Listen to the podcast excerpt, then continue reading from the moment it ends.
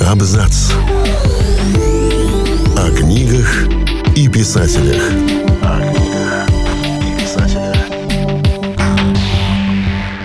Всем привет! Я Олег Булдаков, и сегодня я расскажу вам о том, почему нам нравятся книги о вампирах. В мифологии европейских народов вампир – это нечистый мертвец, обычно самоубийца или преступник. Беспощадный полупокойник, он высасывает кровь невинных существ и ведет ночной образ жизни. Его укус превращает жертву в ему подобного. Ранние упоминания этих существ встречаются уже в древних культурах – в вавилонской демонологии и шумеро-аккадской мифологии, и даже греческом фольклоре. Кровососущие монстры есть и в азиатской традиции, с той лишь разницей, что китайские дзяньши, например, питаются не кровью жертвы, а ее энергией. Давайте вспомним лучшие истории об этих существах. Зимой 1431 года на территории современной Румынии родился валашский властитель Влад Третий по прозвищу Цепеш, в переводе «насаживатель на кол», известный нам как Дракул, дьявол, и пока без «а» в окончании. Не то чтобы он был самым кровожадным и гневливым европейским правителем, но именно Дракула стал прототипом первых знаменитых литературных вампиров. Впервые о пристрастии трансильванского тирана крови написал средневековый немецкий поэт Михаэль Бехайм. В 1462 году из-под его пера вышла поэма, посвященная Цепешу, в которой были и такие строки. «Кровь обожал служитель зла. Смотрел он жадно, как текла кровь жаркая людская. Любуясь кровью вновь и вновь, он, погружая руки в кровь, ел алого алкая. Вкус Дракули был ведом, и мог он, мучаясь тоской, утехой, разве что такой, развлечься за обедом». К слову, всего 20 лет спустя появилась русскоязычная повесть «Сказание о Дракуле-воеводе», предположительно написанная Федором Курицыным, дипломатом московского князя Ивана III. Подробно описывая пытки и методы Цепеша, Курицын отмечал не только жестокость правителя, но и его велемудрость, выводя образ сурового, но беспристрастного государя. Эту идею чудовища во власти спустя 400 лет продолжит писатель Брэм Стокер, чей Дракула будет не лишен жутковатого обаяния и чувства некоторой справедливости. В западной культуре образ ночного гостя был не столько наводящим жуть, сколько завораживающим, связанным с плотским, проходящим на грани волнующего и запретного. В стихотворении Генриха Августа Оссенфельдера, написанном в 1748 году, кровосос сначала соблазняет девушку, а затем выпивает ее кровь. А в балладе «Каримская невеста» Иоганн Гёте в 1796 году рассказал о роковой любви вампирши. В 1819 году во Франции вышла готическая повесть «Вампир». Полагали, что ее автор Джордж Гордон Байрон. Но, как выяснилось, историю о таинственном лорде Ратвине написал Джон Полидори, бывший врач английского поэта. Иначе интерпретировали образ кровопийцы в России. В 1834 году Александр Пушкин написал «Песню западных славян», в которой упомянул красногубого вурдалака. А настоящие вампиры появились в русской литературе в 1841 в повести Алексея Толстого «Упырь». Героями стали человекоподобные жуткие монстры, безжалостные убийцы, а их похождения были лишены романтического флера и эротического подтекста. В середине 19 века в Европе начинают распространяться дешевые брошюры о приключениях Варни-вампира. За пару лет, начиная с 1845 года, вышло 109 историй. Они получили небывалый успех у всех сословий.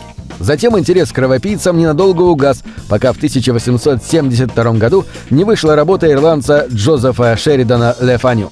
Его неоготическая повесть «Кормила» до сих пор вдохновляет подражателей и киносценаристов. А все благодаря яркой главной героине-вампирше, которая пыталась соблазнить другую женщину. И вот, наконец, в 1897 году писатель Брэм Стокер, управляющий театром и автор дешевых низкопробных романов, создает персонажа, с которого начинается новый виток в истории книжных вампиров. Его граф-вампир, со временем переименованный в Дракулу, стал каноническим кровопийцей, а книга – культовой.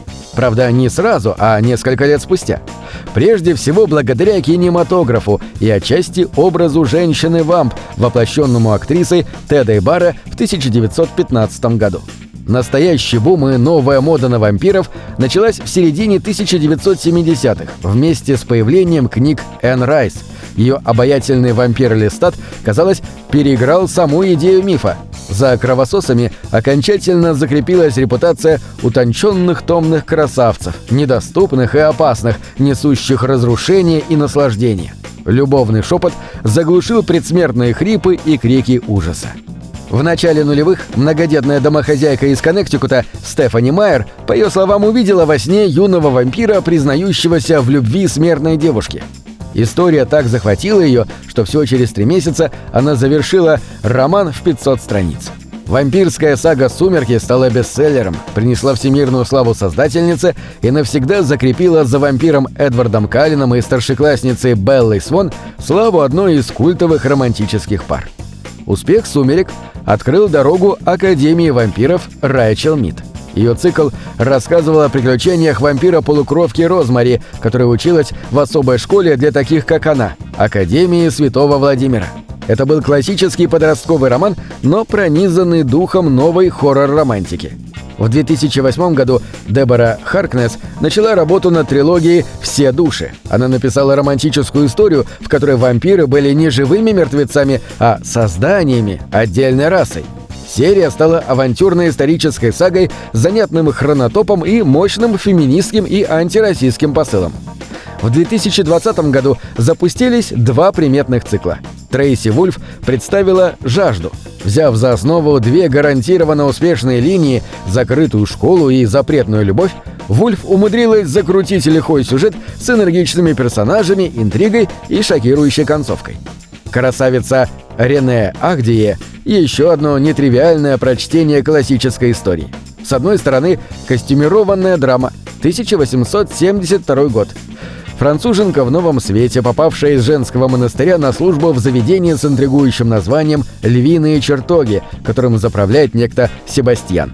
С другой стороны, при непременной любовной теме и всех аллюзиях на уже прочитанное и увиденное, читателей ждет неожиданный многослойный триллер. Впрочем, если вас интересует совсем уж необычный взгляд на готику, то обратимся к постмодернизму. У Виктора Пелевина, Вэмпайр В и Бэтмена Пола вампиры – это эстетствующие философы, раса симбионтов-интеллектуалов, контролирующих неразумное человечество.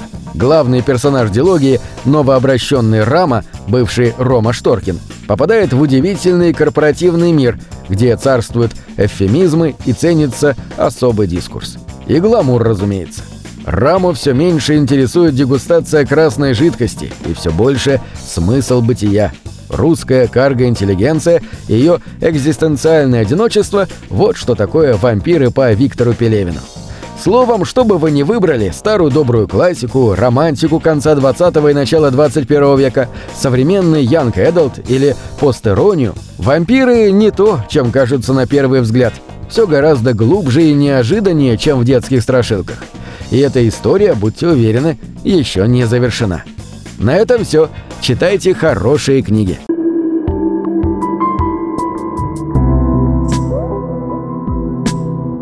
Книги — это двери, что выводят тебя из 4 стен. С ними ты проживаешь другие жизни, а свою умножаешь в 1000 раз.